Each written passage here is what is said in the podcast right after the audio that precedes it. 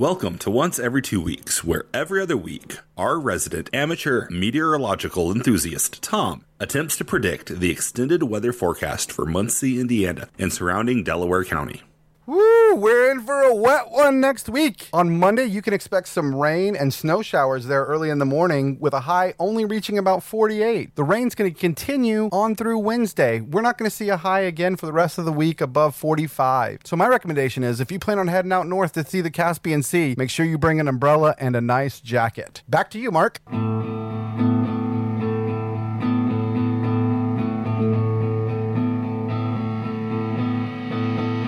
Once every two weeks is a look back at music from the 90s through a modern lens and nostalgic twinge. Hosted by two guys who have been friends since high school. Join us, Mark and Thom, as we examine old hits, forgotten favorites, and overlooked gems as we dive into the music that got us through all the fun of those awesomely awkward, angst filled teenage years, one album at a time.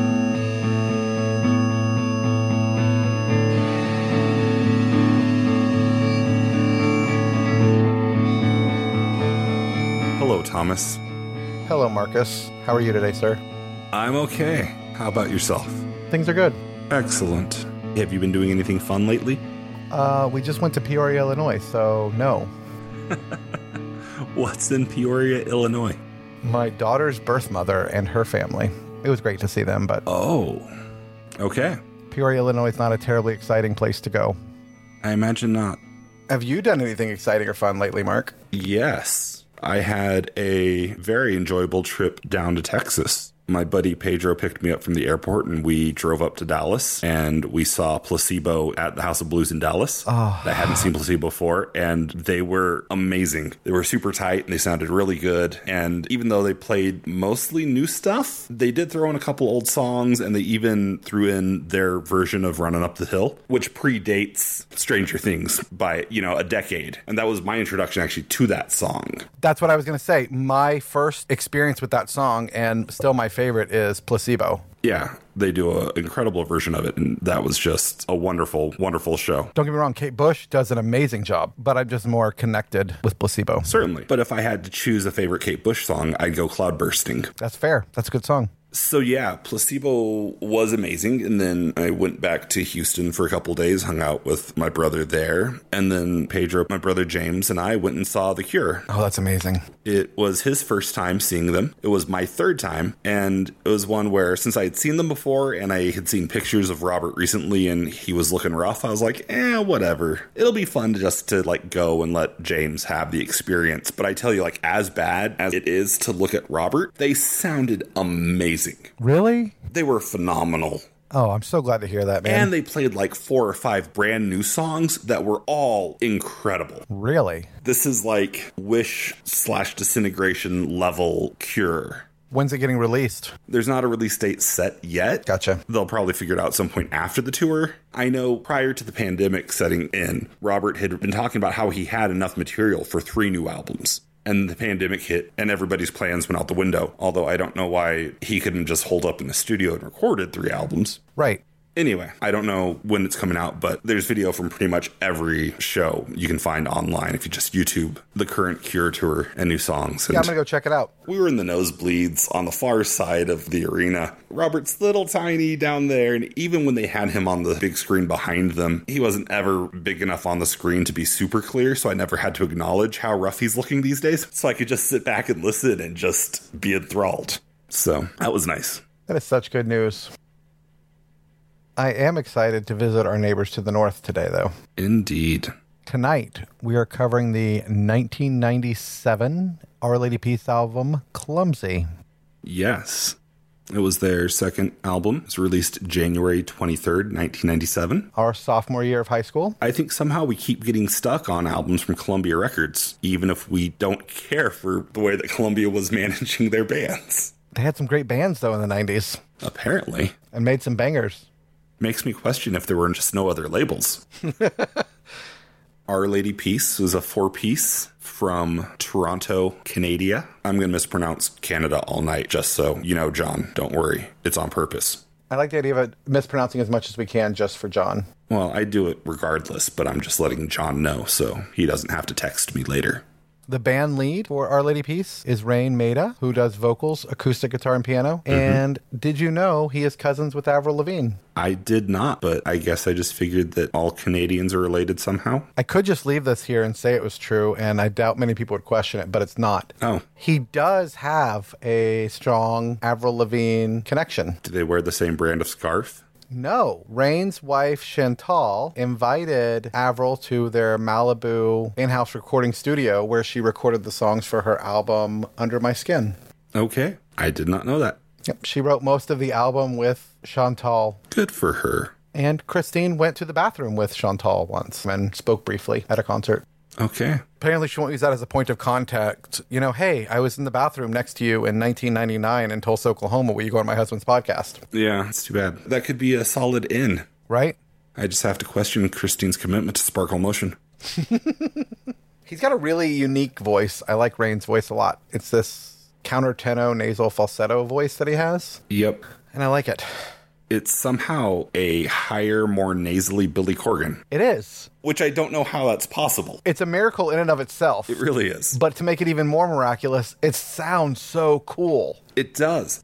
However, he's kind of gone away from that in recent years, which is sad. It is. It's very sad. So, on this last Pumpkins tour, Jane's Addiction had been the opening band for it, but they had to drop out of a show or two, and Our Lady Peace filled in. And since they were filling in for Jane's Addiction, they covered Coming Down the Mountain. Okay. I saw a video posted of this and I was like, okay, this could be really good. And then I was disappointed because he's no longer singing in that high voice. Because if he was singing in that high voice, he would definitely, you know, channel Perry Farrell and be at that level. But he's singing it, trying to sing in a good, like, regular tenor, baritone. And I'm just like, this is an incredible missed opportunity.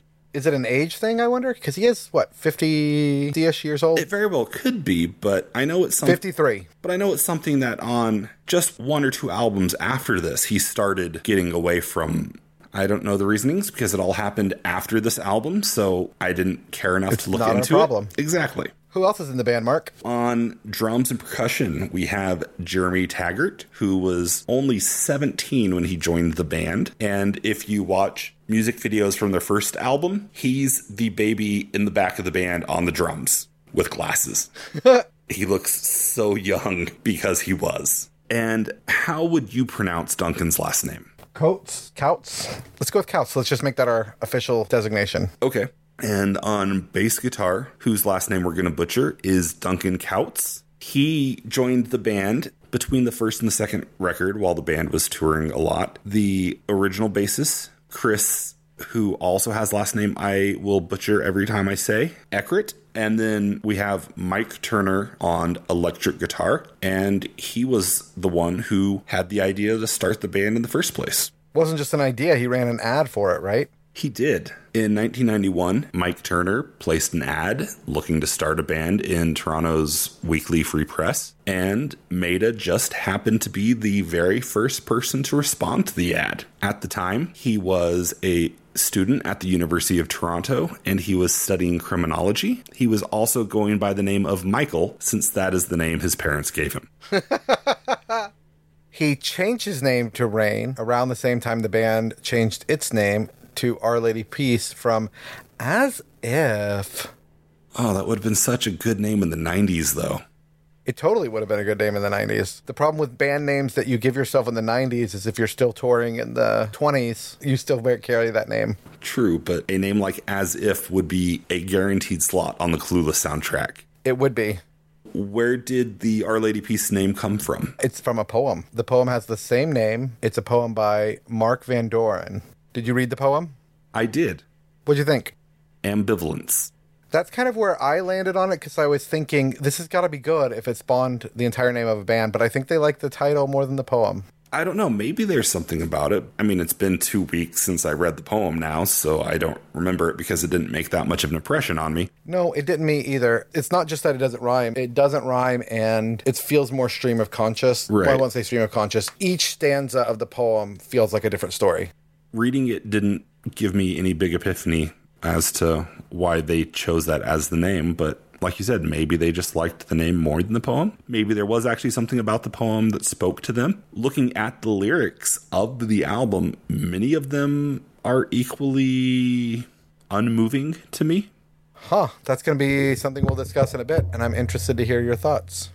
Yeah. In those early days, while they were still known as As If, they had gone to a musical seminar, and it was there that they met Arnold Lanni or Lanai. Lanni. We are wonderful with last names. Now, Arnold had had some minor success with a couple of Toronto bands that he played in in the 80s, and he also owned Arnyard Studios. So he had some clout that these boys who are starting this new band could look up to, and they kind of vibed, and he kind of took them under their wing. He has a bunch of credits as a producer, and out of all those credits that he has, there were only like three bands that I recognized King's X, Finger 11, Simple Plan. Were there any on the list that I'm missing that you caught that were like, oh, I know them? No. I've heard of King's X. I don't really know any of their music. Not a big Finger 11 or Simple Plan fan. Same. I don't necessarily think that any of them are super close sound wise to Our Lady Peace. No. Or really to each other. So, to Lanni's credit, good for him for not just being pigeonholed. But then again, maybe some of those others are just Canada famous. That's what I was going to say. Maybe they're just Canadian bands that our Canadian listeners would know. Maybe they're big bands that just never made it big south of the border. It's just weird. Using that phrase as somebody who's from Texas and having it mean us. It's fun. he must have been doing something right in Our Lady Peace's eyes because after producing their debut, they brought him back. And not just for Clumsy, but they did the next two albums after Clumsy with him as well. Yes. What was the band's first album? It, like everyone's last name, I'm not entirely certain how to pronounce. I will take on the job of going through and listening to interviews for all of these words before we go on so I can sound like I know what I'm talking about. Perfect. It was Cody Cross, right? Or Naveed? No, it was Naveed. Naveed. Yes. Yeah, Naveed. That's how I've been saying it, so I'm glad that we're at least on the same page with that. Their first album, Naveed, was not a huge success in the United States, right? It made it big in Canada, Yep. and it was successful enough that Our Lady Peace found themselves opening for Van Halen, for Robert Plant and Jimmy Page, Bush, and Alanis Morissette. So they were doing something right. And they even had a single for the song Starseed from that album. It hit number seven on the Billboard Modern Rock charts in the US. It's even featured on the Armageddon soundtrack which for me was surprising for two reasons. First, because despite the success of that song, I had never heard of this band until Superman's Dead. And two, I was surprised to learn that there was more on the Armageddon soundtrack than just that one Aerosmith song. The one where he's creepily singing while his daughter is making love to her husband? Well, to Batman, yes. Best Batman ever. Fight me. Ooh, disagree. Hard disagree. And that's fine because you obviously don't know anything about Batman. Um, I don't know how you could ever say that when we had Robert Pattinson. And this is when the podcast breaks up. I'm just kidding. I do have a I do have a hot take. My favorite Batman is Ben Affleck. I don't see that as a hot take. He is the best Batman ever. He had the worst, well, thanks for our Pattinson, Yes. not the worst Batman movies anymore. he still was the embodiment of modern day Batman perfectly. Yep. Kind of like how Andrew Garfield is the best Spider Man. I have to agree with that. And the one thing that the last Tom Holland Spider Man movie did was bring Andrew Garfield back to prove he was the best Spider Man. Now, despite the seeming success of that debut, when they started writing their second album, tensions in the band reached a point of impasse mm-hmm. where it came down to a change in personnel, and either Mike Turner was out or Chris Eckert was out. And if you were paying attention like two minutes ago, then you know Chris got the boot, but the band kept it classy, and they cited it was all due to creative differences. Hmm.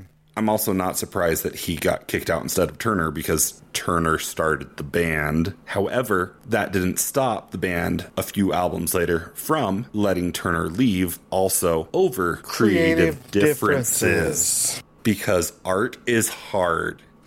I heard the air quotes, Mark. I was doing air quotes. It's impressive. Eckert was replaced by Duncan Coutts, who had been a classmate of Raine's at Ridley College before transferring to the University of Western Ontario, where he lived in the same dorm as Mike Turner. And by that I mean the same building, not the actual same dorm room. But aside from bass, Duncan also played keys and cello and had a good singing voice, so he's able to do backing vocals, provide some nice harmonies. But aside from bringing all of these things to the table and utilizing them on this album, he is the only member of the band not given any writing credits on Clumsy. Hmm.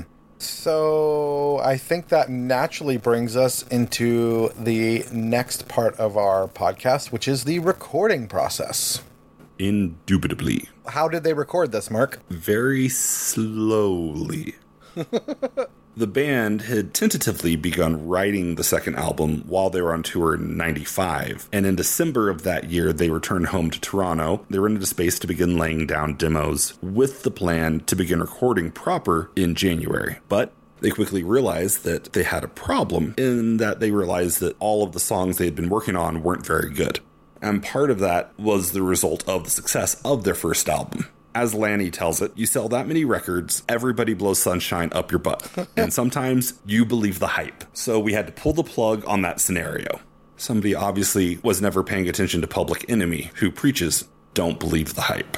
We've added, as we said earlier, Duncan to the band. Mm-hmm. One of the things he brings, besides his musical talent, he has a lakeside cottage in rural Ontario where they could go and cut themselves off from the rest of the world, write music, and since they are Canadians, play hockey. Makes sense. It does make sense. I mean, I guess it is winter, so what else are you going to do in Canada? So, as Raine tells it, we left those songs behind and we started fresh, completely removed from MTV or much music or press or management. We just played music and wrote music. We were having fun again. And when you start enjoying something, you almost don't care if anyone's going to like it because you're getting off on it. So the pressure was totally off. Legend has it, during that time in the wilderness, they left a tape recorder on all day in the cabin to capture the magic or the mishaps. And they just left it running all day and they would review it later. And they would jam and whatever. And after a few weeks, they were really ready to begin again. And so the recording sessions for the second Our Lady Peace album began on February 8th, 1996, a month behind schedule, but whatever. But they were ready because they had 20 new songs to play with. Yeah, they wanted to try to cut it down to about a dozen of the best. So they go into the studio and they're ready to go. And on the very first day in the studio, instead of doing anything for the album, they actually end up laying down a cover of the Beatles song, Tomorrow Never Knows, for the Craft soundtrack. It was one that they had been known to play live, and people that they had toured with all thought they did it well. And so, as the soundtrack for the craft was coming together, somebody suggested to whoever was doing doing the soundtrack that hey, these guys do a good version of this song. You should check it out. And so that's what they did day one in the studio instead of working on the album. So they spend the next three months recording the album, and by April had a good chunk of the songs recorded, so they could take a little breather and review what they had, what was working, how to best proceed. And at this point in the process, the working title from the album was what, Mark? It was Propeller. And the idea behind that as the title was a propeller is what moves you forward. And so this is a band who had been a new band and found relative quick success. And so the idea was the second album was going to help actually establish a real career for them and move that career forward. However, as the band continued to finish recording, then experimenting, and then recording more, and really then get into the nitty gritty, extra nuanced texture bits, the title of the album evolved into Trapeze, which was also like the cover art? Like the cover art, because it was also the title of one of the first songs that they had written for the album. So that was going to be the new title track for the album. And the story of the song Trapeze it's about the four or five seconds of decision making following the epiphany of a married man in the Russian circus who is a trapeze artist. He's at the start of his routine with his partner, who also happens to be his wife. And the epiphany that he had mere moments before needing to leap off the platform, swing out, and catch her in midair is the fact that she's been having an affair with a human cannonball. Oof. Again, in the words of Raine, some of the first lyrics I wrote were for trapeze. These initial ideas kind of set the tone because it really told a story, and that kind of set the tone for the record, which I think is based on decision making. Not split second decisions, but when you get caught off guard and you have to make a choice. It's about what people choose to do in those times. And so there's themes that we'll get into as we progress through the songs that kind of see that idea at play as maybe moments where someone's at a crossroads or just how people process information. Whether you're going to let your wife plummet to her death or you're going to save her? Right. There's more to it than that because obviously the song got cut from the album. Right. But there's the same basic idea of being, as you two would say, stuck in a moment. By September, they had finished tracking and mixing and were ready to send the album off. And the album was now called Clumsy and not Trapeze. I think they had a song on that album called Clumsy, right?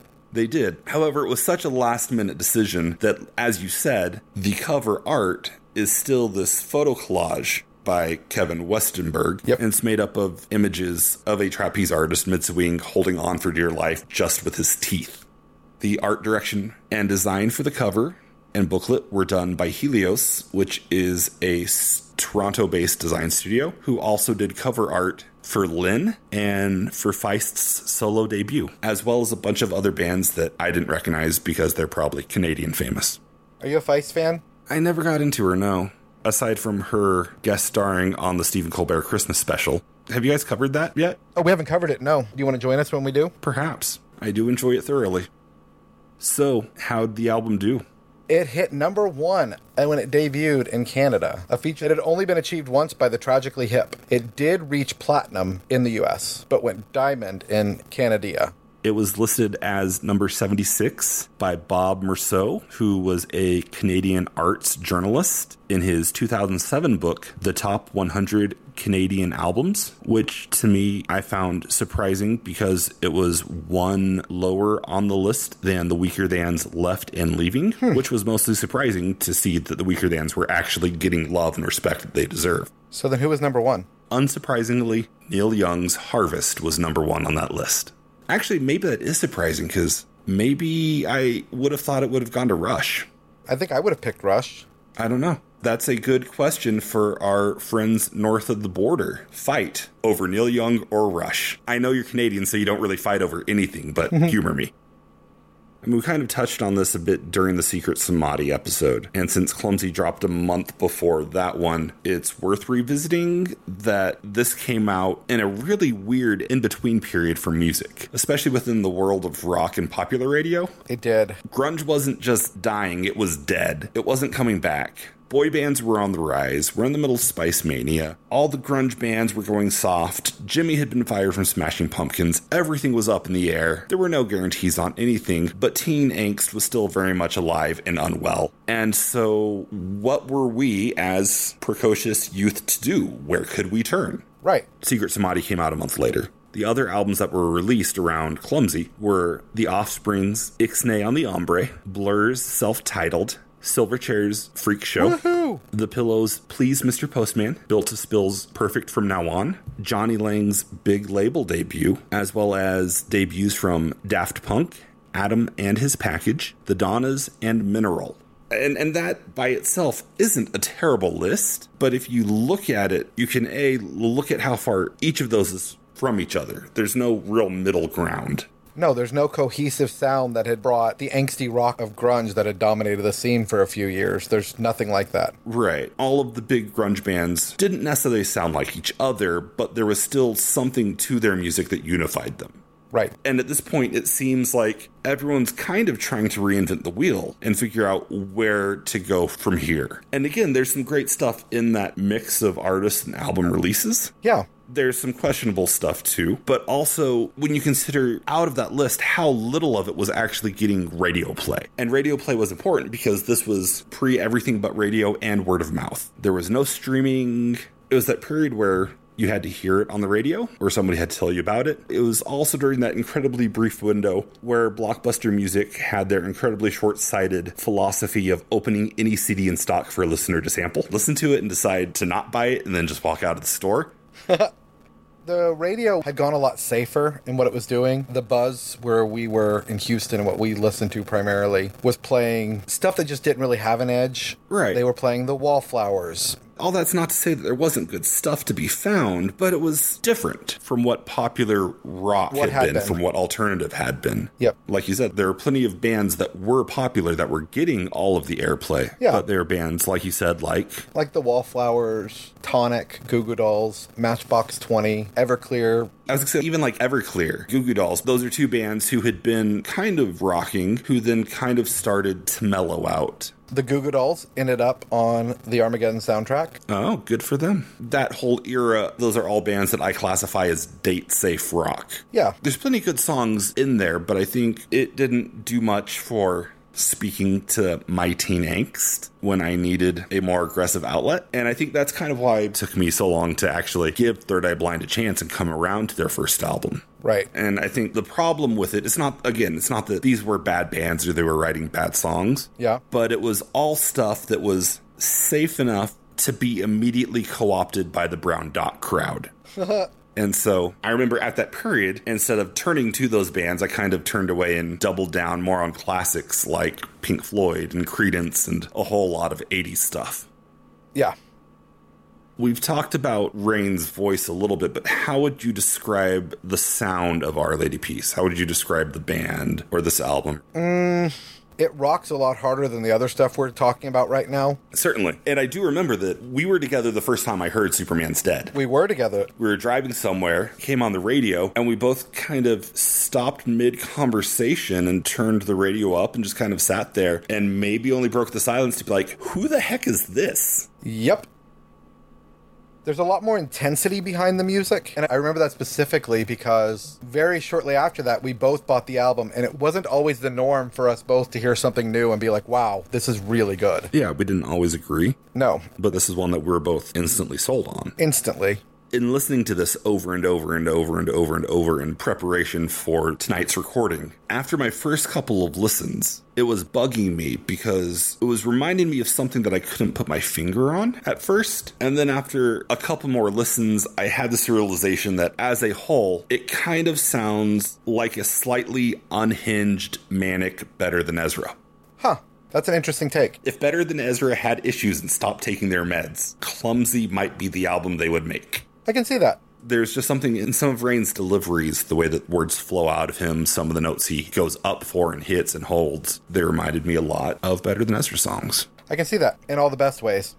Now, Mike Turner, in an interview with the Vancouver Province in January of 97, he said, The first album was successful, at least in our eyes, because we stuck to our convictions about what we wanted to do in terms of the songs and the sound. Our fans liked what we liked. We liked what made us happy as musicians, so we're going to have to stay with that because these people, to whom we owe our current situation, validated it the first time in a way that's admitting that the band isn't necessarily making huge leaps or making drastic changes from the first album. Yeah. But there's also that bit in there where he's saying, like, our fans liked what we liked, and what we liked made us happy as musicians. And so I think that's kind of a roundabout way of admitting that he's perfectly fine drawing inspiration and drawing comparisons to other modern day contemporary bands Yeah. as a whole, I don't think that they're biting anyone's style. But there's moments, and certainly a lot of different bands, I see similar sounds throughout.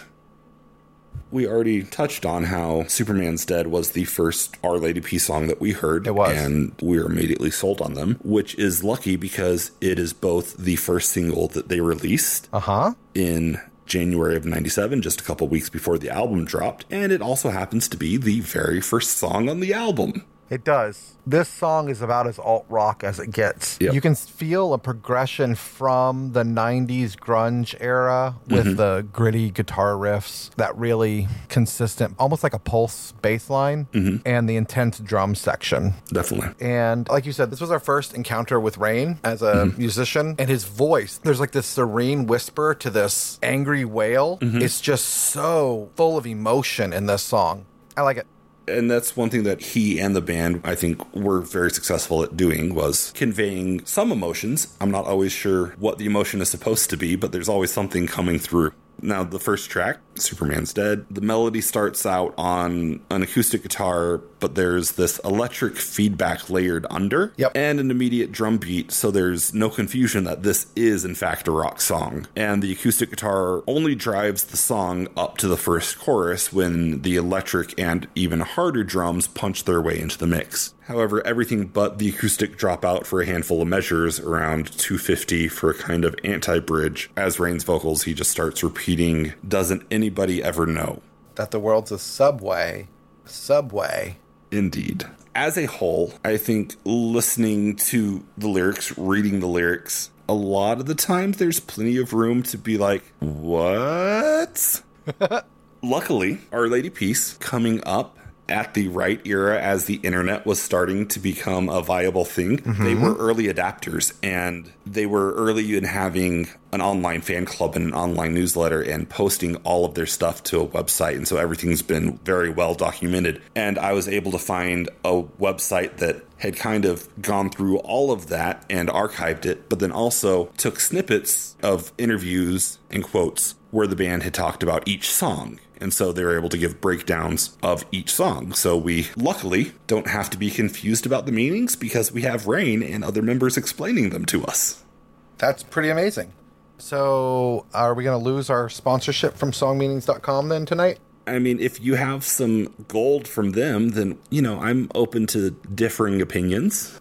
Maybe Raine doesn't know what he's talking about and some random anonymous stranger on the internet knows better. But with regards to Superman's Dead, Raine said it's about how hard it is for kids to grow up today. And mind you, most of these quotes are going to be back in 97. So even though these quotes are 25 years old, most of them do have a certain amount of relevance to them still. Yeah. He says it's about how hard it is for kids to grow up today. They're inundated with the media and images and clicks they have to try to fit into. Two images that are really strong for me lyrically are the line Ordinary's not good enough today. Mm-hmm. And when I think of kids today, I would never think of a group of eight year olds going out to a baseball park and throwing a ball around. It doesn't happen anymore. I have a nine year old brother. He's either inside playing Nintendo or staying up late on a school night watching Beavis and Butthead. And you juxtapose that against the old Superman on the black and white series. He was a real hero, good values, strong willed, a gentleman, but I think Beavis and Butthead wins today. You know, what he says here has so much more applicability today with kids and they're, they're connected to their devices and the cloud and the social medias. Yeah, it's just continued to go downhill. It has. And I don't necessarily think it's their fault, and he's certainly not saying it's their fault. In other interviews, he talks about how it's all media and big business and corporates just constantly barraging them with ideas of who they should be, what they should be, how to be cool. Yeah. And it certainly hasn't gotten easier. Not at all. Which kind of leads into the line that you sang earlier, The World's a Subway, which Jeremy Taggart, in an interview in April of 2001, explained that the world's a subway is basically saying life is moving fast and it doesn't really stop. It just gathers speed. There's a definite bleakness to it. Life isn't always sunshine and automatic flowers. Ooh, nice segue, Mark. Swish. That brings us to song number two, which is Automatic Flowers. This was their third single, and it was released summer 97 on July 14th. I don't remember this or many of the other following singles with the exception of Clumsy, but there were apparently five singles released from this album. I'm with you, Mark. I don't really remember this getting radio play.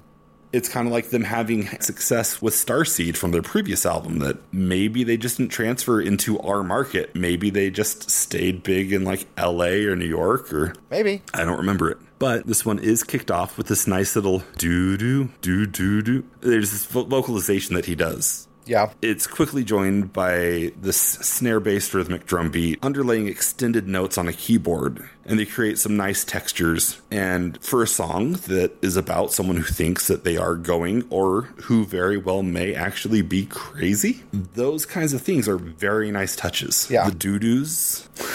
Doo doo. The doo doo and the extended textures underneath everything. They add the little extra something, and it's something that this band does well, not just on this track, but throughout the entirety of Clumsy. I know it's something that after that they had initially recorded all the tracks and had the tracks, they went back and spent a lot of time on the textures, and it shows. Yeah. It's that undercurrent throughout the album of extra stuff that I think helps add to the overall manic feel of this album. That's fair. I love this song. I know with your ADD, do those things ever kind of get under your skin? No. Okay. I dig this song. I was dating this girl years ago in California, and we do stuff with this other couple, Sam and Beth. And we were together at my apartment one night, and we were gonna watch Punch Drunk Love, the Paul Thomas Anderson, Adam Sandler. Yeah. Since Adam Sandler's character is kind of manic and kind of on edge throughout. Paul Thomas Anderson in scoring it, he added a lot of tones to it and a lot of Yeah. different rhythms and beats and things to kind of be unsettling underneath. And both Sam and Beth, they had their own kind of anxiety issues. Yeah. And they made it maybe 30 minutes into the movie before they're like, I can't take this anymore.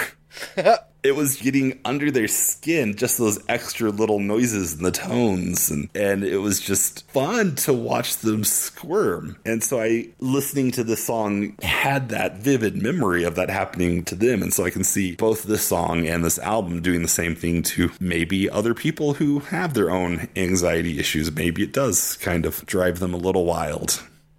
Hmm. I do want to turn for this one. This is where I had my insight from songmeanings.com. Okay. And we're going back to Griffet Pimp on July 19th, 2002. He wrote, My ex girlfriend's name is Sarah, and that mm-hmm, is crazy. Okay. The opening line of the song is And Sarah thinks she's died here once before. She's crazy. So I can sympathize with what did you say his name was? Griffet Pimp? Griffet Pimp. Okay. Yes. We go through a lot through this song. Mm-hmm. And it's kind of winding, like walking through a funhouse at a carnival. That carnival like atmosphere is something that Raine has said before that they were going for with the album. They wanted both the album itself to have a carnival feel, but especially track three. I may have heard Automatic Flowers on the radio. I really don't think I heard Carnival anywhere except on CD. Track three, and the fourth single is called Carnival. Honestly, as I was listening through the album, because I guess it's been a very long time since I've sat down to listen to the album as a whole. Yeah. The first time I listened through it, there were only like three or four songs where I'm like, I remember this song. So much of it, I was like, I know I've listened to this album a lot, but this isn't clicking at all. Well, I listen to this song a whole lot because Christine, my wife, is a big fan of Raine and Our Lady Peace. I I did remember Automatic Flowers because at the time this album was one that like Leah and I bonded over. She was really into it, and Automatic Flowers was one that she liked, and so I do remember that one. But plenty of these others, I was just like, huh, okay. This is a song that apparently they did. That is apparently on this album that I thought I had listened to a lot. Yeah, I don't know if that's just because we lived close enough that it didn't take the full album to play through to drive from my house to yours. Maybe? I don't know. Anyway, track three, Carnival. Who knew? Out of the five singles on the album, this is the only one that does not have a music video. Hmm. But on this one, Clumsy catches its breath. It starts with vocals and sparse guitars, drums, no real melody for the first 40 seconds or so. And then they tease a melody that drops out almost as soon as it starts. The drums enter at the same time as the melody lick, and they stick that out playing a simple beat that's mostly a shuffled march on a snare. Okay. And finally, everything hits and it becomes a real rock song at about a minute 10 and lasts for the duration of the chorus. Then it proceeds to repeat the second verse, and instead of everything dropping out again, after the second chorus, they keep up the rock through the bridge, reprise the chorus a third time, and from there just jam it out before letting the electric guitars fade. And we're just left with that simple drum march and a light melody playing the song out along some textured, seemingly random vocalizations from Raine. This was one that it's an okay song, but it did not come in the running for my top anything. Fun fact Oh, yes. Fun fact. While I agree that the song itself may not be the most amazing to listen to, it probably has the best story of any of the songs on the album, Oh, do tell. and is why Mike Turner is convinced that the Coutts family cottage is haunted. A point that Duncan and he argued about in an interview in November of 97. Duncan insists that the place had never been haunted before, but they both agree that bandmate Jeremy Taggart, who had brought a Ouija board to the cottage to play with during the recording session, he played with it and stuff got weird. Weird how. In the interview, unfortunately, they don't go into depth about it. Aw. But Mike claims that Jeremy saw some stuff, while Duncan claims that Jeremy fell into a trance and some really weird things started happening, quote unquote. Huh. Either way, a couple days later, after the weirdness, when the band sat down to review the tape that had been left running that we mentioned earlier, Yeah.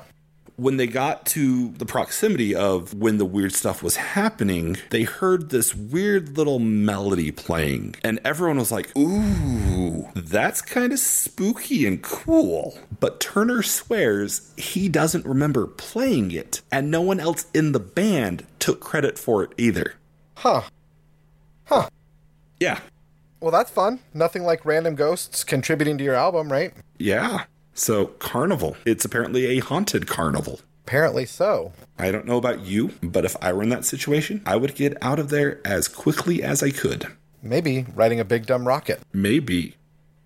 which is song four of the album. Track four, Big Dumb Rocket. Like everything else on the album, before it was known as Big Dumb Rocket, it had another name. and the song that would be track four was previously known as Spider Gun. Spider Gun.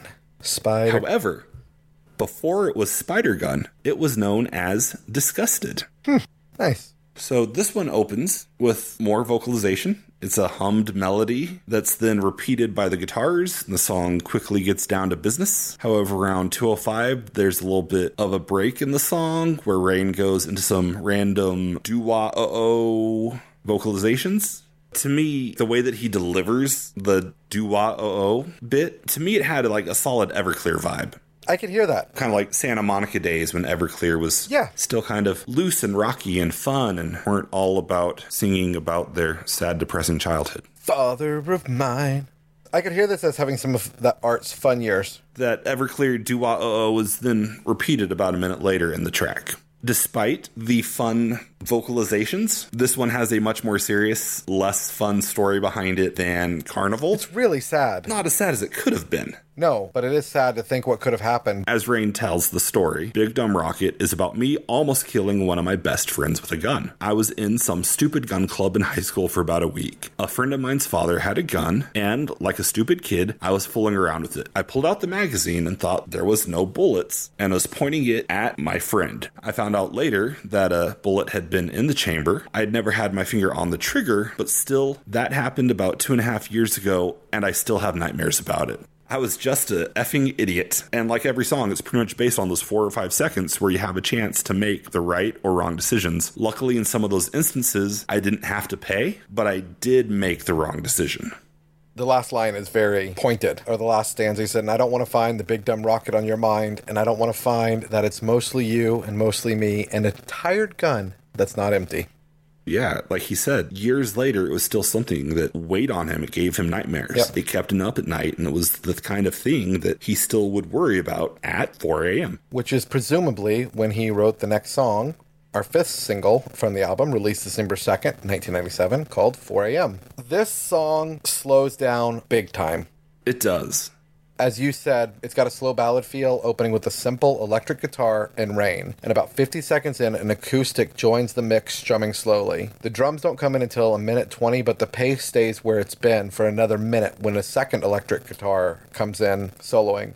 And it adds some flash to the track, but it doesn't ever break the somber mood. I really like how you worded that because this song is intentionally somber. I'll let you finish your description, but that's the best way to put it. Thank you. Everything on this is just layered bit by bit and builds bit by bit. And by the end, there's additional vocal textures and there's even a keyboard part softly under everything else. But as big as the sound gets, it never breaks that mood. It never breaks that spell. And like you said, 4 a.m.'s approximately when he wrote the song. And as Raine tells it, 4 a.m. was like an epiphany. It happened at about 4 a.m. in my bedroom one night. I wrote the chords and the lyrics in about five minutes. Those types of things scare me because you can't rely on that stuff. I get a little worried about that. When it happens that quickly, you feel like it's a gift. Sometimes I feel like I didn't write it, that someone, wherever, gave it to me. Maybe it's the same ghost that gave him Carnival. Who knows? This one was actually the first track that Raine wrote and performed guitars for. On the first album, he didn't do any guitars. He didn't play anything. He wrote this one and he took it in and he laid down all the basics himself. Lyrically, this is one of the more straightforward songs on the album. Absolutely. It's a song I related to 25 years ago, and I relate to it today. Easy to understand, and easy to relate to. Easy to relate to. It opens up I walked around my good intentions and found that there were none. I blame my father for the wasted years we hardly talked. I never thought I would forget this hate. Then a phone call made me realize I'm wrong. I'm sure at some point you probably had something that you were processing or had to work through or issues with both your biological and your stepdad. I don't imagine that it was always sunshiny. No. For me, this made me think of when I moved to Salt Lake. My dad had been living in Salt Lake, and when I moved there, we were kind of at a point where tensions were high, and I didn't even tell him I was moving to Salt Lake. I was there for two or three months before I even let him know. And I got a call in the middle of the night one night from my stepmom, which was odd because she's never called me for any reason. And my dad had had a heart attack and was in the hospital. Damn. It was one of those things where it was very much like our relationship was crap, but I don't want him to die. Right. Coming into this album and like hearing the song fresh because so much of the album was new again to me, this one kind of hit me. I can see that, man. However, there is a point later in the song where he says, I blame myself, and I don't blame myself. I know my dad's at fault for everything. The recurring line, if I don't make it known that I've loved you all along. Just like sunny days that we ignored because we're all dumb and jaded. Yep. Now, that I will agree that, yes, I am dumb and jaded. Did this song ever leave you shaking when you heard it after something like that? No, because I'm fairly dead inside. But track six, Shaking. Shaking comes in heavier, but it still doesn't really pick up the pace. No, but it does go a bit more angsty, less somber, more angst. Yeah, and there's a barrage of guitars, and to match that, Raine kind of snarls the lyrics. And around 210, there's a nice little guitar bit that starts to make me think that it should have been a classic Stone Temple Pilots riff. I know exactly what you're talking about. And just as quickly as I start to think about that, it cuts to a breakdown in the song.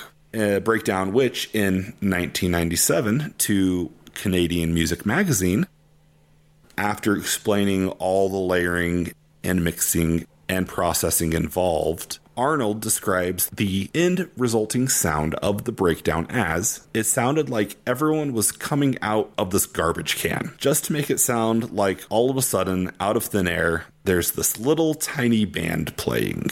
This one's one I can take or leave. Mm-hmm. The next one is not, though. It's Clumsy, and it's a great song. Clumsy was the second single, also the, again, the title of the album. It was released on April 9th, 1997. It was released as a single April 9th, 1997. Yes, it was released as a single. And I make that distinction because, again, this is that period where all that we had was radio. And so now we'll hear four or five, six songs on an album before the album's released because it's trying to build up hype and it's trying to get people to pre save it on Spotify. But back then, the first single was released just a couple of weeks before the album. Right. And they were still dropping singles into December of that year. So the album was released in January. In December, they were still dropping singles. And that was to continue to remind people that it existed, that they should buy the record, that the record was available to buy, and for the people who maybe were slow coming to the party to be like, oh, here's another song that you might like. The industry was drastically different. It was. And luckily for Our Lady Peace, the powers that be at Columbia Record was willing to put the money behind promoting this album. Yes. It's interesting now that they were just released singles. I don't know how many bands have just released singles without announcing an album or knowing if it's going to be attached to anything at all. Yeah, It's a weird world now, man. We're in a time period where everything's about constant content. It doesn't have to be good content. Yep. It doesn't have to be content that serves a bigger purpose. Feed the machine, man. It's just attention spans for those kids on the subway. On the subway. Subway. But clumsy. It opens with this little melody played on a piano that isn't necessarily out of tune, but it sounds old and worn and maybe just slightly as off kilter as the rest of the band does throughout the album. And it perfectly sets the tone for this track. It really does. There's something going on here that's just wonderful. It is. The Toronto radio station Boom 97.3 has a video series on YouTube called Behind the Vinyl, where musicians sit down and talk about their tracks. And you got some cool stuff uh, from Raine talking about that, right, Mark? Essentially, the whole thing is an artist literally puts their song on a record and sits down, and for the duration of the song, they talk about it. And like any self respecting musician who takes themselves and their art seriously, he seems entirely uncomfortable the entire time talking about the song. he described the song, first off, as a beast to record. He said, Some songs just pour out of you. This one was a bit of work, but satisfying at the end of the day. And by the end of the day, he means the three weeks that it took them to work on this one song alone. Because they spent three weeks recording and re recording and slightly adjusting guitar tones ever so much. And it's still not being right. This is one that was originally written as kind of an acoustic song, and they realized it had so much more potential to be so much more powerful because playing it acoustic, it never quite hit where they thought it could. And so they kept chipping away, adjusting those tones, trying different parts, trying different textures, adding the keyboard, tinkering with the piano tones. And I agree with Raine 100% that it all totally paid off. Yeah, I'm glad they waited and made it sound this good. It makes me think about Elvis. Okay. Back in the days where everything was analog, there was no digital. Elvis would do 50, 60 takes of his vocals just to make sure that he got the vocal take just right. And mind you, part of the reason he had to do so many was because we didn't have the digital technology to clean it up or to piece different parts together. But the dedication that he had to put in the work to sing one song 60 times to make sure it was right and just how that would wear on anyone's voice. Any normal, sane person's voice and mental health? Yeah, I've hung out with friends in studios as they've been recording them. They track everything and vocals are usually the last thing that gets laid down, and it can tear a voice up. Nobody I know has had the stamina to do more than maybe a dozen takes before saying it's good enough. Challenge accepted. Ooh, I can't wait till your album drops. No, probably not. You've heard me sing, right? I've heard you scream the F word into a microphone over and over and over again. I don't know what you're talking about. uh, I would distance myself from that project as well if I were you. yeah. I just throw it away like that old shoelace.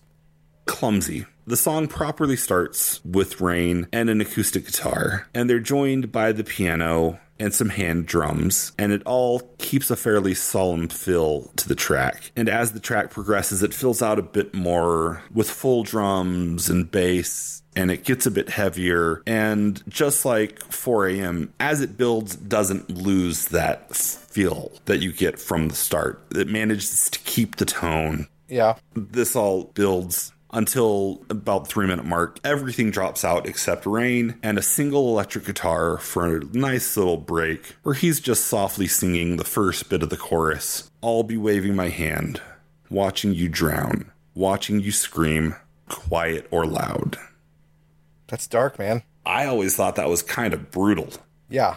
I've definitely had relationships where that's how I felt coming out of it. But Raine gave an interview with Circus Magazine in 1998 and describing the lyrics said, It's about seeing something, but not seeing it for what it really is. It's about decisions. Imagine that. It's about decisions. That image of waving your hand, watching you drown. It's about seeing someone in the water, they're waving at you, and you're just waving back, not realizing that they're drowning. Or you think they're drowning, but they're just waving at you. It's those weird situations where you just take something at face value, but you can be so wrong. You have to look deeper and question things. That adds an interesting element because I had assumed he knew she was drowning or he was drowning.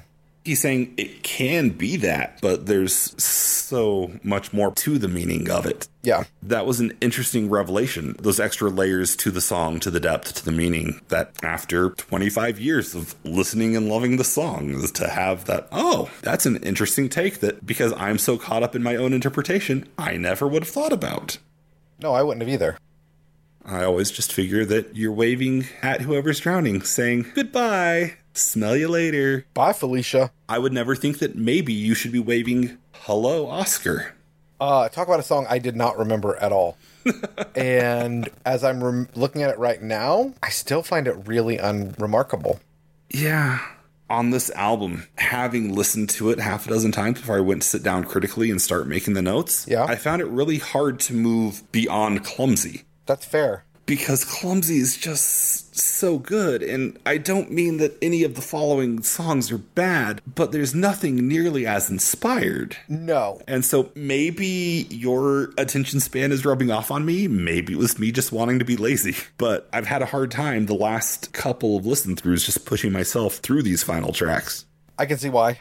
Again, not to say that there aren't moments in these songs that are good. No, no, no. There are definite moments, but you go from the layer and the emotion and everything happening and everything that clumsy makes you feel and hello oscar immediately bursts into just another driving late 90s rock song with more guitar parts that just remind me of stone temple pilots. It's boring. It's not that it's boring it's not that it's bad but it's just such a weird juxtaposition. No it's boring to me. Okay. I find the song boring Okay. It's unmemorable. And it could be, like you said, it follows Clumsy, and that's a really tough spot to be in on an album. Yeah. But it doesn't do it for me. So you're saying it kind of let you down?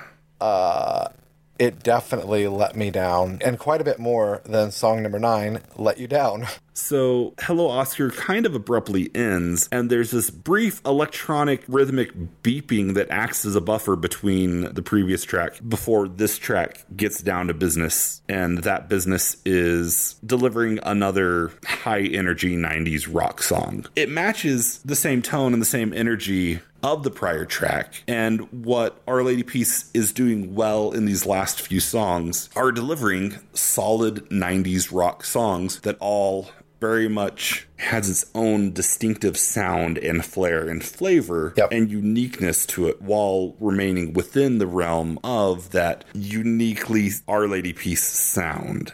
Yeah. Let's jump on to the story of a hundred aisles. And it was about at this point that I realized I don't usually make it this far into the album. Yeah. Now, this one, again, had previously been named something completely different, and it was originally called Anacin. Do you know what Anacin is? Like the pills? Yeah. The only explanation I could find for it was the pills, which were a combination of painkiller and caffeine. Mmm, love it. Which sound like an interesting, fun combination. Speaking of fun combinations, the song itself, it starts off with a melody that has an electronic 8-bit video game. It does quality to it. If that game were something like Prince of Persia that's set in a Middle East environment, oh. there's totally that vibe, yeah. the melody that starts this off. However, it quickly blends into the electric guitars and is gone. That honestly kind of made me sad because I would have liked to have had that come back throughout the song more. I would too, because it was fun and it was different, right? It was something that we haven't heard before a million times. Jeremy Taggart, in an interview with Modern Drummer from February of 98, kind of echoes this sentiment. He said, Three months after you record, you start to hear flaws. The story of A Hundred Aisles has a Keith Moon influence. No one told me, don't do that, you're overplaying. And there are sections of just complete chaos. And yeah, this one, it has a lot of 90s rock energy, and there's a lot of guitars, and the drums are all over the place, and it is a very chaotic song to it. It is, it's all over the place. But like the lyrics say, this is not what you wanted. You know what else I don't want? What's that? I do want Anacin, but what I don't want is a car crash. They're not fun. Nope. And I gotta admit, I laughed when I first read your line here. That's good because it was incredibly nice of Silverchair to write the final track for the Our Lady Peace album. it sounds like it could have been on Frogstomp it just opens up with a super beefy bass line that yeah, yeah, it totally feels like it was something left off of Frogstomp. And we're not the only ones who would make that comparison to Silverchair. In a 1997 interview, Raine was asked straight out, What do you think of the fact that a lot of people compare you to Silverchair? To which he replied, should we think anything of it? That's plainly ignorant and superficial. People who do that show a lot of ignorance, and we refuse to let that bother us. I guess that's a, a stab at us, maybe? I guess there's more to Raine's side of the interview. At least to him, people were making the comparison not because of the sound of the band. Early on, there were a lot of comparisons because the drummer looked so young because he was. He was 17. And so I think there were music journalists who, being the quality people that they are, were just getting caught up on the fact that, oh, this guy's 17. Oh, Silverchair are all teenagers. Daniel Johns was 17. Right. And so I think that in Raine's response was actually what he built towards and was talking about making the age comparison is stupid. So either there's more to the question that you know, we're coming at it from a different angle, or Raine completely missed the point of the question. Because this bass line definitely sounds like Silverchair. It does. But that's not a bad thing. No. It's not. And this is the last song on the album, and even though it's got that beefy bass line, it's still a bit more mellow than the prior three tracks, and it doesn't have the strong driving 90s rock sound to it. It's kind of playing you out in kind of a nice, warm, fuzzy way. Yeah, it's not a bad last song. It's not one that's going to stick with me forever. No. And it's one that obviously didn't stick with me forever because I had forgotten about it. That's fair. As much as I had forgotten about half of the songs on this album, apparently. I like this album. I really did. A lot. Mm-hmm. And I still do. And I think, I don't know if it's the song quality or my ADHD, but I realize I stopped before the end of the album because I wanted to do it when I was listening for this every time I was listening to the album.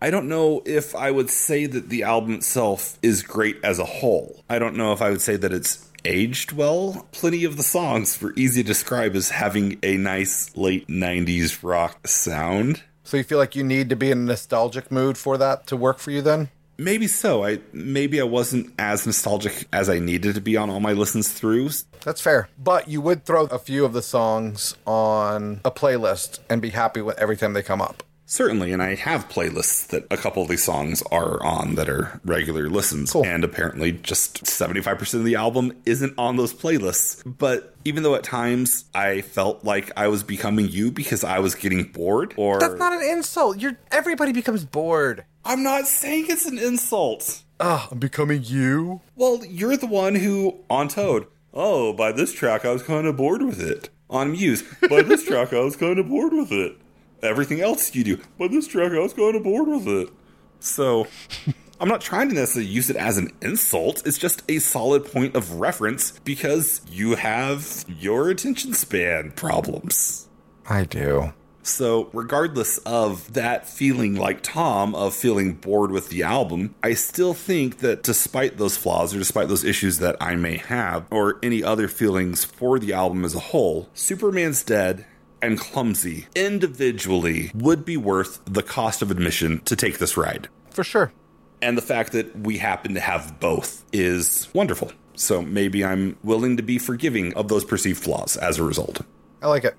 You mentioned that Christine went to the bathroom with Raine's wife in 98 at a concert, but have you ever seen Our Lady Peace live? I did. I saw Our Lady Peace. I thought twice, but I was corrected. Uh, I've only seen them once. And Okay. I saw Our Lady Peace play outside at the Tulsa River Amphitheater, and they played with Three Doors Down. Ooh. Three Doors Down was not that wonderful, but Our Lady Peace was pretty darn great. When was this? 2003. We were lucky. It was in the summer. You know, for some reason in really hot cities, they decide amphitheaters are best done during July and August, and this was at the end of July.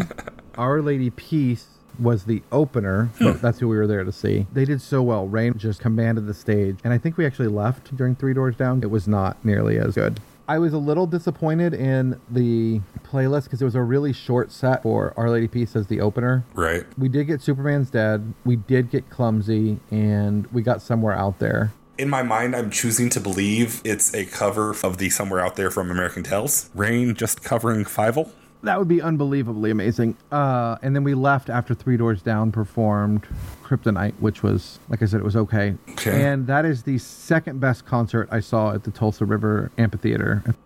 I was just kind of curious and looking earlier about Our Lady Peace. They are on tour right now, um, but unfortunately, they are not coming here. They are playing. Um, Are they staying north of the border? yeah, they're staying all in, in Canada. Those bastards.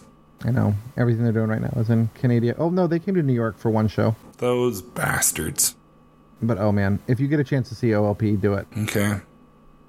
So, who wants to guess what my top three are? I think I can guess your top two. Want to try to guess all three, though? Uh, well, if you're anything like me, 4 a.m. is going to come in as number three, Okay. followed by a number two of Superman's Dead. Mm hmm. And for number one, I think I'm going to have to go with Let You Down. You would definitely let me down because I think we both choose. Clumsy and once again have all three songs in the exact same order. I had a feeling that was going to happen, man. I really did. It's so good. I tried. Like, I tried giving all of the other songs a chance to make the three spot, but none of them got there. I always like it when we agree to that level, although fighting some would be a little more fun. I disagree. I think fighting would be stupid. Well, not on this album, but on other ones. No, I don't think we should fight at all. You're an idiot for thinking that. Shut up, Mark. You shut up. You. Mm, I don't have time for this.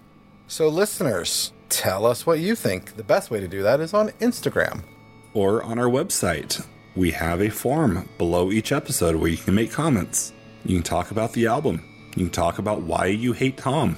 We would love to hear your thoughts on all of these things. Thanks, Mark. So, what are we doing next, Mark? That is a great question. Stand by and stay tuned. In two weeks, we will be back talking about the Beastie Boys' 1998 album, Hello Nasty. Sweet. Way to sell it. Yep. You're welcome. all right, all right, all right. That's it for tonight. See you in two weeks.